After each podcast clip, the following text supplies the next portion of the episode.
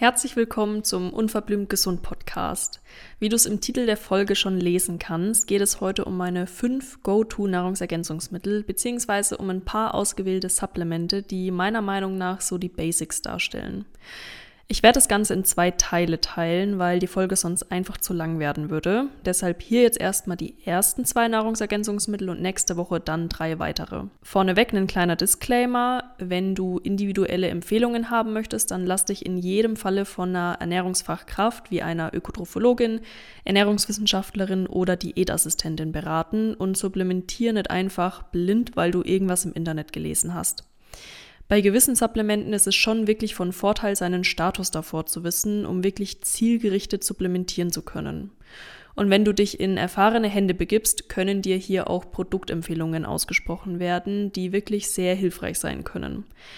Denn es gibt zwar wirklich sehr gute Präparate auf dem Markt, genauso gibt es aber auch sehr, sehr fragwürdige Produkte, die beispielsweise nicht die aktiven Formen enthalten, Inhaltsstoffe zusammengemischt werden, die sich in ihrer Aufnahme hemmen, teilweise wirklich sehr hoch dosiert sind oder aber eine Menge an Füllstoffen enthalten, die man nicht unbedingt haben möchte. Und da durchzublicken ist gar nicht mal so einfach. Vor allem nicht als Mensch, der sich nicht täglich mit solchen Themen beschäftigt, Studien liest und so weiter. So, das war mir hier an der Stelle einfach wichtig zu sagen. Jetzt starten wir direkt mal mit dem ersten Nahrungsergänzungsmittel, nämlich marinen Omega-3-Fettsäuren.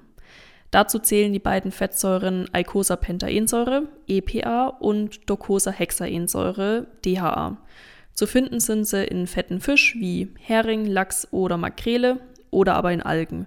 Die Algen stellen hier auch die Ausgangssubstanz dar, heißt, die Fische enthalten nur EPA und DHA, weil sie diese Algen essen. Omega-3-Fettsäuren wirken entzündungsregulierend, wohingegen Omega-6-Fettsäuren eher entzündungsfördernd wirken. Beides sind aber essentiell, also sowohl die Alpha-Linolensäure, das ist die pflanzliche Omega-3-Fettsäure, als auch die Linolsäure, das ist die pflanzliche Omega-6-Fettsäure, müssen mit der Nahrung aufgenommen werden. Wichtig ist das Verhältnis von beiden und das Verhältnis von Omega-6 zu Omega-3 sollte bei 5 zu 1, besser noch 3 zu 1 oder 2 zu 1 liegen. Und das ist heutzutage bei einer westlichen Ernährung einfach nicht der Fall. Hier sehen wir öfter Verhältnisse von 15 zu 1 oder 20 zu 1. Also einfach viel zu viel Omega-6-Fettsäuren durch beispielsweise zu viel Sonnenblumenöl, Distelöl, Maiskeimöl oder Fleisch und Fleischprodukte mit einer minderwertigen Qualität. Und selbst wenn du jetzt sagst, gut, die Öle besitze ich überhaupt nicht zu Hause, also nehme ich sie auch nicht auf, muss ich dich leider enttäuschen. Sonnenblumenöl ist in so, so vielen verarbeiteten Lebensmitteln zugesetzt.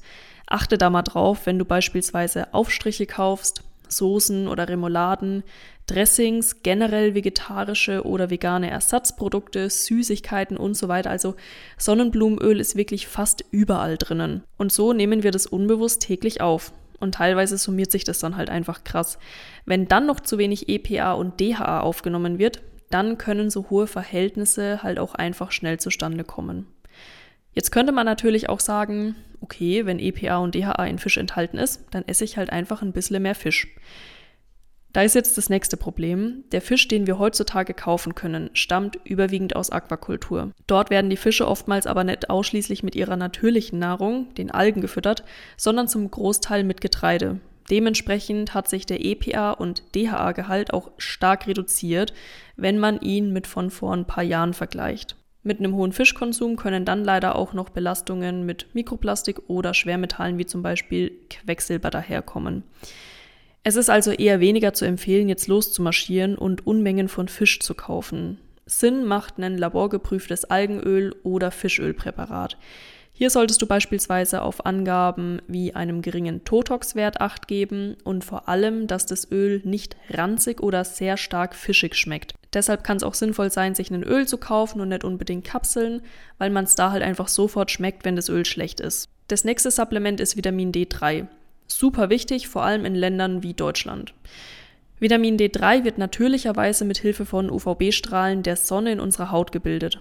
Hierfür müssen wir uns aber mindestens 30 Minuten lang täglich in der Sonne aufhalten, mit wenig verhüllender Kleidung und keinem Sonnenschutz. Allein die Voraussetzungen werden von den wenigsten Menschen erfüllt, weil wir einfach den halben Tag auf der Arbeit im Büro sitzen.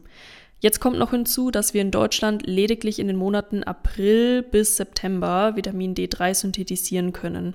Das hat was mit dem Stand der Sonne zu tun, denn in den Monaten Oktober bis März steht die Sonne einfach viel zu tief, wodurch der Großteil der UVB-Strahlen, die für die Vitamin D3-Produktion benötigt werden, von der Atmosphäre herausgefiltert werden. Nahezu jede Zelle unseres Körpers besitzt Vitamin D-Rezeptoren und das verdeutlicht auch nochmal die Wichtigkeit eines ausreichenden Vitamin D3-Spiegels im Blut. Fast 90 Prozent der in Deutschland lebenden Menschen weisen eine suboptimale Vitamin D3-Versorgung auf und ich kann aus eigenen Erfahrungen sagen, fast jeder, der bei mir in der Ernährungsberatung oder Therapie war, hatte einen Vitamin D3-Mangel. An eine Klientin kann ich mich erinnern, der ihr Spiegel war wirklich gut, den mussten wir auch nicht anpassen.